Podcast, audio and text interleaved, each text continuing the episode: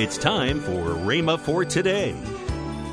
He doesn't love Jesus any more than he loves you. The Father God doesn't. But he loves you just as he loved Jesus. Praise God. Hallelujah. That name belongs to us. We can use it. Now, most of us have been brought up, and here's where our problem is, to court our weaknesses and failings and to think of our lack of ability. But friends, there are sick and needy ones that don't know that could be helped through that name. Welcome to Rhema for Today. Kenneth E. Hagin wraps up his teaching, How to Increase Your Spiritual Effectiveness. Also, later in today's program, I'll tell you about this month's special radio offer. Right now, let's join Kenneth E. Hagin for today's message. You get my healing for me. You get my prayers answered for me. We can carry people sometimes when they're baby Christians and don't know any better, just like you can naturally speaking sometimes. But it's just a whole lot better for folks to know the authority and the power that's invested in the name of the Lord Jesus Christ belongs to them. Not somebody else, but to them. Hallelujah. When you know that, it makes a difference. You notice here in the verse that he says,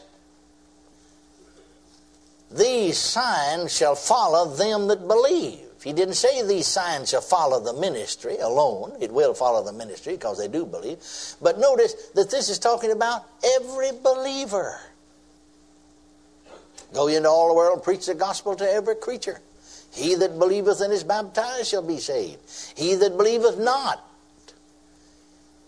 shall be damned. And these signs shall follow them that believe. Now you see, when you know that, you know the authority, you know the power, and we've been teaching here and talking about the power and the authority that's invested in the name of Jesus. And you know that you, every believer, and you as a believer, have the right, have the authority to use that name. Then that, that carries a responsibility with it that cannot be ignored. You can never be the same kind of Christian that you were in the past. I used to tell people when I went from church to church holding meetings, and I'd stay usually never less than three weeks, and then four, five, six, seven, eight, nine weeks in one place, one church, teaching every day, preaching or teaching every night. And I'd tell them to begin with, now I didn't come here to tell you what I think. I'm here to tell you what I know. I'm going to let you do your own thinking. And if I leave you like I found you, I'm not God's man and I don't have God's message. But when this meeting is over, if you came, of course, you'll never be the same again. You can't be the same kind of Christian that you were. And no one can. When the light of God's Word shines in, they're either going to be better off or worse off. Better off if they accept God's Word and walk in the light of it. Worse off if they close their mind to the light of the Word of God. Can you say amen? Amen. Well, you might as well say amen. It's so anyway, whether you say it or whether you don't say it. Hallelujah. You see, you need to realize the moment that you are born again, the moment that you are recreated, the moment that you become a new creature in Christ Jesus, you have the authority to use the name of Jesus. You see, Jesus said here, in that day, ye shall ask me nothing, whatsoever ye ask the Father in my name. Now you can approach the Father, any believer can, just as easy as I can. He'll hear you pray just as quick as he'll hear me pray. He's not my Father any more than he's your Father. He doesn't love me any more than he loves you. And he doesn't love anybody else any more than he loves me. Hallelujah. Amen. And you know something else? The Father God doesn't love Jesus any more than he loves you. He loves you just like he loved Jesus. Did you know that? I heard one outstanding radio minister say he wished he could believe that. He knew it's in the Bible, but he couldn't believe it. Thank God I can. That's in John the seventeenth chapter and twenty-third verse. Jesus is praying for the disciples. John the seventeenth chapter. He said, I in them and thou in me, that they may be made perfect in one, that the world may know that thou hast sent me. Now notice this, thou hast sent me and hast loved them as thou hast loved me. And hast loved them as thou hast loved me. Love the world. Love the world. Jesus said, you love the world just as you love me. Oh, glory. I mean, that's enough to set you shouting for the next six weeks. Praise God. If you can't find anything else to be thankful about, think about that. He doesn't love Jesus any more than he loves you. The Father God doesn't. But he loves you just as he loved Jesus. Praise God. Hallelujah. That name belongs to us. We can use it. Now, most of us have been brought up, and here's where our problem is, to court our weaknesses and failings and to think of our lack of ability.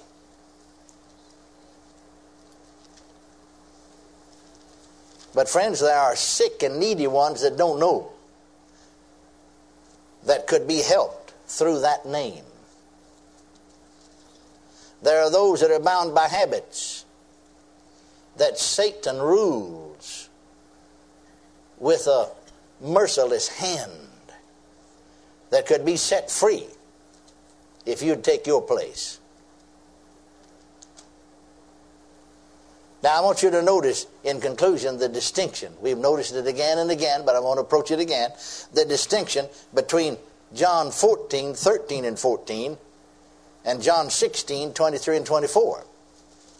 Let's look at them again. And whatsoever ye shall ask in my name, that will I do, that the Father may be glorified in the Son.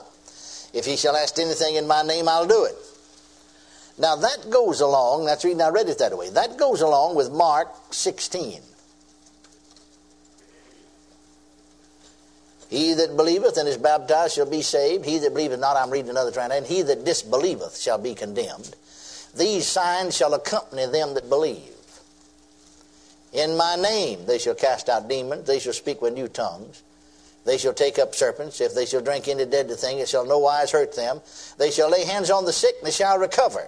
The twentieth verse says, and they went forth and preached everywhere, the Lord working with them, and confirming the word by the signs that followed. Now then notice carefully the scripture, how this scripture differs here in John sixteen, twenty-three and twenty-four, where Jesus said, in that day ye shall ask me nothing. Now the translation I'm reading says, in that day ye shall not pray to me. Well, that's saying the same thing, isn't it? Verily, verily, I say unto you, if ye shall ask anything of the Father, he will give it you in my name. Ask, and ye shall receive, that your joy may be full. It's the end of the twenty-fourth verse. Now, you see, in this scripture here, in John sixteen, you are praying to the Father in Jesus' name. In your praises and petitions, you come to the Father God in Jesus' name. But in the other scripture, there in John fourteen, thirteen and fourteen, and in uh, Mark, as we read, you are not praying, but you're using the authority of the name, using the authority of the name to heal the sick, to cast out demons, and to set men and women free. Now, as we pointed out many times, and I want to go over it again, Acts the third chapter, the first through the tenth verse, gives us an illustration of what I'm talking about. Peter did not pray for this crippled man. But he did say, in the name of Jesus Christ of Nazareth, rise up and walk. See, he used the authority in that name to minister to him. Now read on through. See, we had, we had some lessons here on the name of Jesus in the Acts of the Apostles.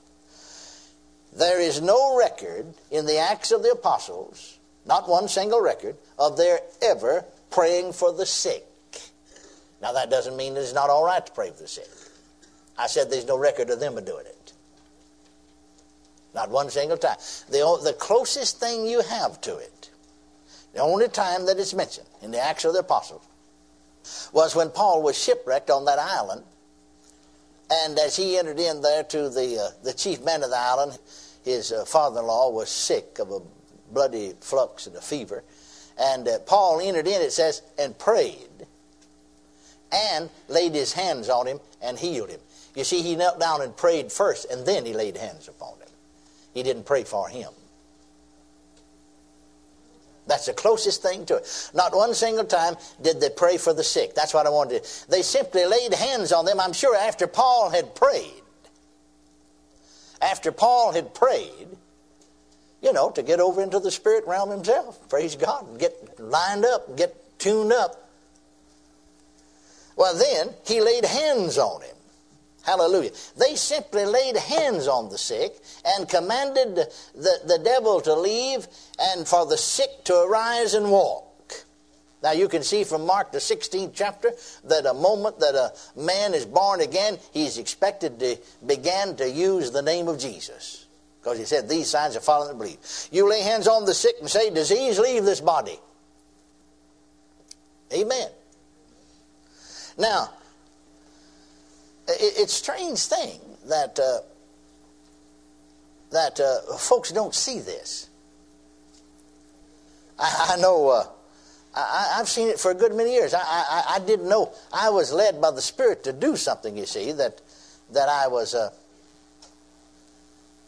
I, I really was acting beyond my knowledge of the Bible. But because I got criticized, now that's a strange thing, isn't it? See, they acknowledge I got results. For instance, in the full gospel denomination that I was with, they, they'd, uh, I don't know if I'm ever asking anybody else. They'd ask me, you know, to, to have a healing service. Or, or, or in other words, if it's at a fellowship meeting, I, I'm the only one I remember of. Now, why did they ask me? Because I got results, you see. Welcome to Rhema for Today with Kenneth and Lynette Hagin. You can find more great materials by Kenneth E. Hagin, Pastor Hagin, and the rest of the Hagin family by visiting our online bookstore. Right now, I'd like to tell you about this month's special radio offer.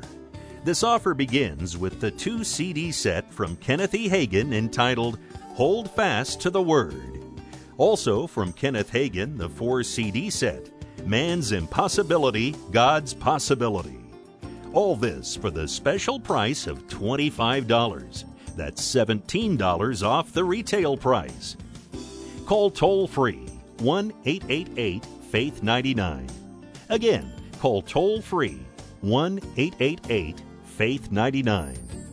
You can also order online at rhema dot org. That's R H E M A dot O R G. rhema dot org. Or if you prefer to write to Kenneth Hagin Ministries, our address is P O. Box five oh one two six, Tulsa, Oklahoma, seven four one five zero.